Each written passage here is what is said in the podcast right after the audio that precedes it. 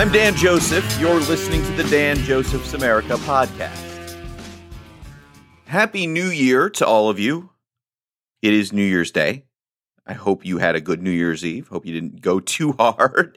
Um, this is the first podcast of 2024 of Dan Joseph's America. It's going to be a big year. It always is in election years. Something about them, I think, just turns a lot of the country into very different people for a few months. Like they're normal for three years, and then every fourth year, a couple of months, people just change, right? And it, it it's getting worse. This one, I think, is going to be bad. I, I, don't think there's going to be anything fun about this election. Like there, there used to be, it used to be more fun than this. It used to be a well spirit, you know, spirited competition of politics and an exchange of ideas. But, but people, I think, for this particular election and maybe the last three or four elections, just take it too seriously. We'll get to that in a second. But people on New Year's, a lot of people decide they are going to make a New Year's resolutions. You probably have done this in the past. And I believe that the first of the year is a good time to start things. Self betterment, uh, because you have a clean slate. Tabula rasa, as they say in Latin, or they said in Latin. So the starting point is obvious. So you make some promises to yourself or you challenge yourself. Now, I started my resolutions in November, actually, on my birthday. Again, new year as far as your life goes. So it's a good starting point. And I resolved I was going to quit drinking and I was going to get in good shape. And so far, so good. I, you know, I've stayed alcohol free since November 6th, my birthday. I've been working out consistently. I'm thinner. I got some new pants uh, in what I thought was my size the other day. Turns out they were too big. That's a good sign. Now, the unfortunate part of these resolutions was that I resolved to do them last January 1st. I resolved to drink less. I resolved to work out more. I resolved to be healthier. And I got about halfway there. I worked out more, but I drank more. So the weight didn't come off. And I got about a month in uh, to the resolution and it just sort of fell apart. But I, but then, you know, at the end of the year, the last two months, I re- started to really stick with it. And in a sense, I guess that means that I did somewhat keep my resolution for a few months out of the year. It just took me a while to get there. So I started with those in November, and now I, I feel like I have to make some additional resolutions. So I've dedicated myself to a couple things in addition to not drinking in addition to exercising. First of all, less social media. That's number one. It, it, it's terrible for me. I know that, but I'm just hooked. I'm, I'm, you know what I'm really hooked on right now? I'm hooked on debates, political debates with idiots on Twitter. Because I don't really get to have political conversations with a lot of people since the radio show ended. So I'm looking for that stimulus online, and it, it's not productive because you're never going to get someone to admit that you've convinced them of anything. And also, people can be huge jerks. So so that's not productive and it, it just makes you come out feeling worse. It makes you feel lousy. And it also gives you a warped sense of your country too, I think. Uh, most people aren't like the MAGA people or the far left people on Twitter. But if you spend too much time on Twitter, you start to believe that everyone is some crazy political nut, and it's not pretty. And it's also a waste of time in a lot of ways. Arguing on Facebook or Twitter or just scrolling through one of the social networks is it's really time you could be spending doing something more productive or a hobby or more relaxing. So I, I want to drop my screen time. Next, I need to make sure that the election doesn't drive me crazy, like we were talking about earlier. Because in the past, I have taken presidential elections way too seriously. It started really, you know, in college when I was about 21, uh, 2000, election of 2000. I was a big George W. Bush supporter, especially in 2004, which was a very, very angry election because there was a war going on. But the but the 2004 election worked out well for me personally because I had a lot invested in it, and I know how that feels. I was no fan of Obama, but again, a lot of people had a lot of invest had a lot invested in Obama. But during those two elections, they were very disappointing times for me. And Trump, obviously, that was terrible for me. I, I know it was for a lot of people psychologically. So it was a huge relief for me when he lost in 2020. So now, now there's the possibility that he will come back for four more years. I hope that doesn't happen, but I'm preparing myself mentally for if it does. And in order to do that, I have to stay far away from the GOP primary. I'm not getting involved in that at all. I'm more or less resigned to Biden versus Trump, but I'm not going to let myself get upset again if he wins. That's the resolution. Will I be disappointed? Yeah, sure. But regardless of who wins, I'm going to try harder to focus on the policies and not the people behind them and the chaos that's going to occur if Trump wins because it's it's going to get bad. The discourse, the chaos, and I want to be ready this time. Not just uh, trashing Trump and his supporters on Twitter like I did in 2016. I don't want to do that anymore. So there's that. But first and foremost, I think overall, uh, this is th- those two resolutions, those three resolutions are more about mental health than anything else, and that's important too. So mentally, I want to put the two together. I've got the physical part of it that I'm working on, and now I got to do more for the mental part of it. So together, when you combine them, exercising and eating healthy and losing weight, when you combine them, those are the three most popular. But number one, actually, if you if you chop them all up, the standalone New Year's resolution that is the most popular in the United States is saving money. 59%, according to Statistica, that's their New Year's resolution. And in this economy, it's not surprising, right? In inflation, the high cost of living, it's made it necessary for people to be more careful with what they spend. Be more frugal. Nothing wrong with that. I, I spent too much over the last few months. I think Christmas makes people splurge and they sort of see how much they spent and uh, you know do a course correction. So that's that's number one standalone. Number four on the list after eating healthier and exercising, spending more time with friends and family. That's always a good one.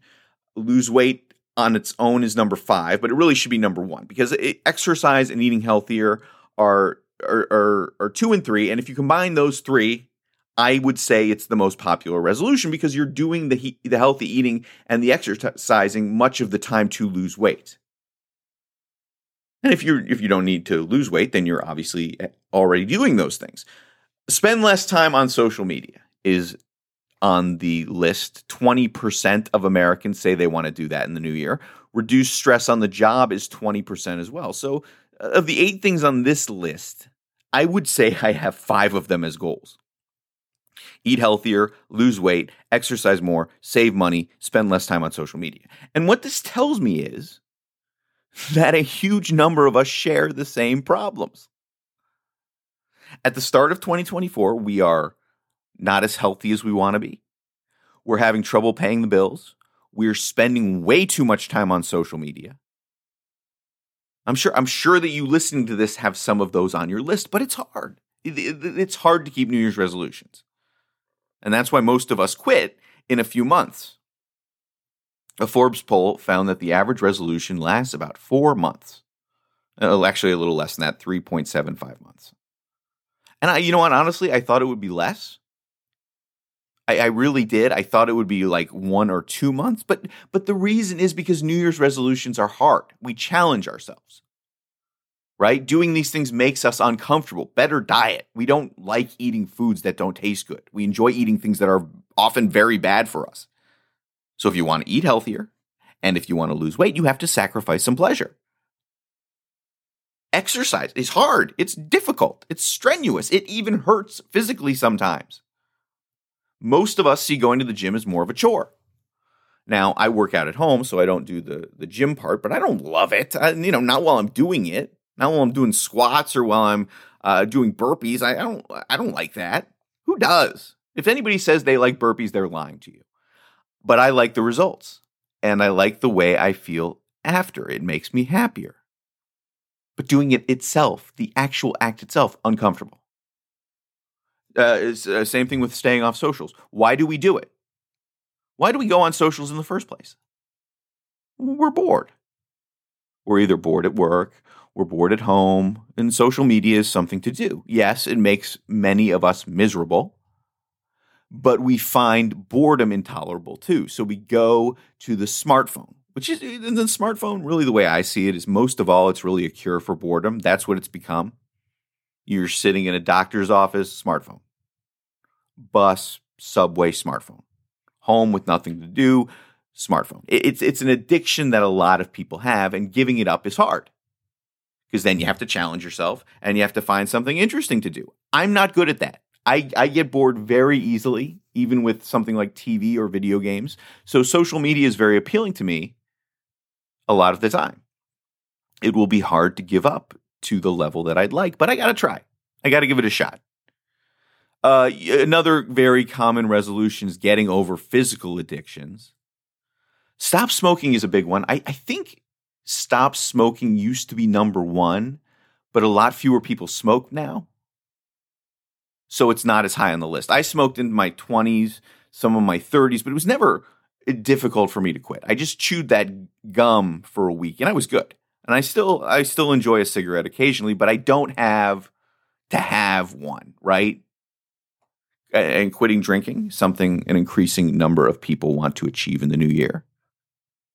That's becoming a thing. More and more people are starting to realize how horrible drinking is for you, even just a little bit Like even one or two drinks a week has a negative effect. And a lot of people became addicted to drinking or alcohol dependent during the pandemic.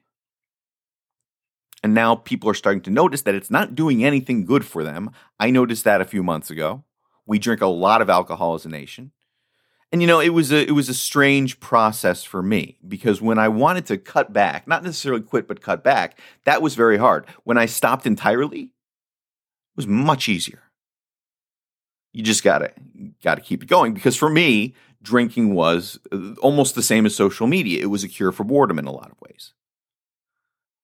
But uh, addictions physical addictions particularly are rough whether it's smoking food hard drugs alcohol I, I think those are the toughest resolutions to keep but today is a good day to start and it's also a good day if you, to get help if you need help with something uh, with some kind of addiction I'm hoping by summer I have changed my life a lot. I hope I'll be in good shape. Um, starting P90X again tomorrow. It's a tough program. It's one of those, uh, you know, extreme programs they call it. Came out about 20 years ago. I'm going on a high protein diet of lean meats, low carbs, and I'm definitely looking forward to the person that I'm hoping to be six or seven months from now. And I, I hope you are too. And as for politics, you know, it's it's impossible not to care. But just remember that whatever happens, whoever gets elected, it's only for four years. The individual is unlikely to get anything significant accomplished because either guy will be a lame duck. I promise you the country won't collapse. Democracy won't end if Trump gets in there again. America's resilient. That's what we've really learned over the last 20 years or so. We're not collapsing.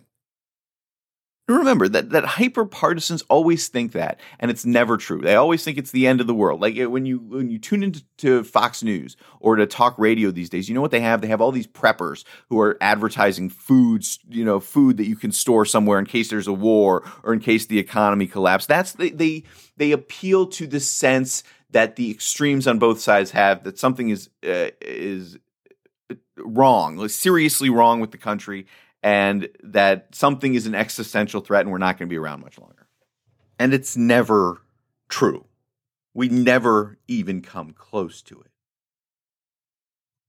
And, and you know, this is the other thing you have to remember. I know it's difficult when you have someone like Trump on the ballot or on the scene like he's been for the last eight years, but really try hard to be civil.